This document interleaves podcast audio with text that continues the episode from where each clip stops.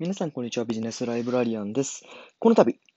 なんと、えポッドキャストでも配信をスタートすることにしました。これまでヒマラヤとかスタンド FM とかで配信をしてきましたが、今回から、えーこのポッドキャストでも配信をしていくようにします。はい。うんとこの放送では、えー私が読んだ本についての本の要約まとめと、えー他にも読書について、えー読書の仕方についてですね、の放送を行ったりとか、まあ、本当皆さんが、えー20代、30代、えー社会人とか、まあ、就活生とか大学生も含めてですね、はい、そういった方々に向けて、まあ、日常とか仕事で役に立つ情報を発信していきたいと思います。ですので、えーまたフォローやいろいろお待ちしていただいてお待ちいただけると助かります。毎日一投稿ずつね、して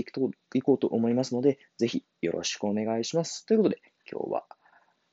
最初の投稿をこの後行いますので、ぜひ聞いていってください。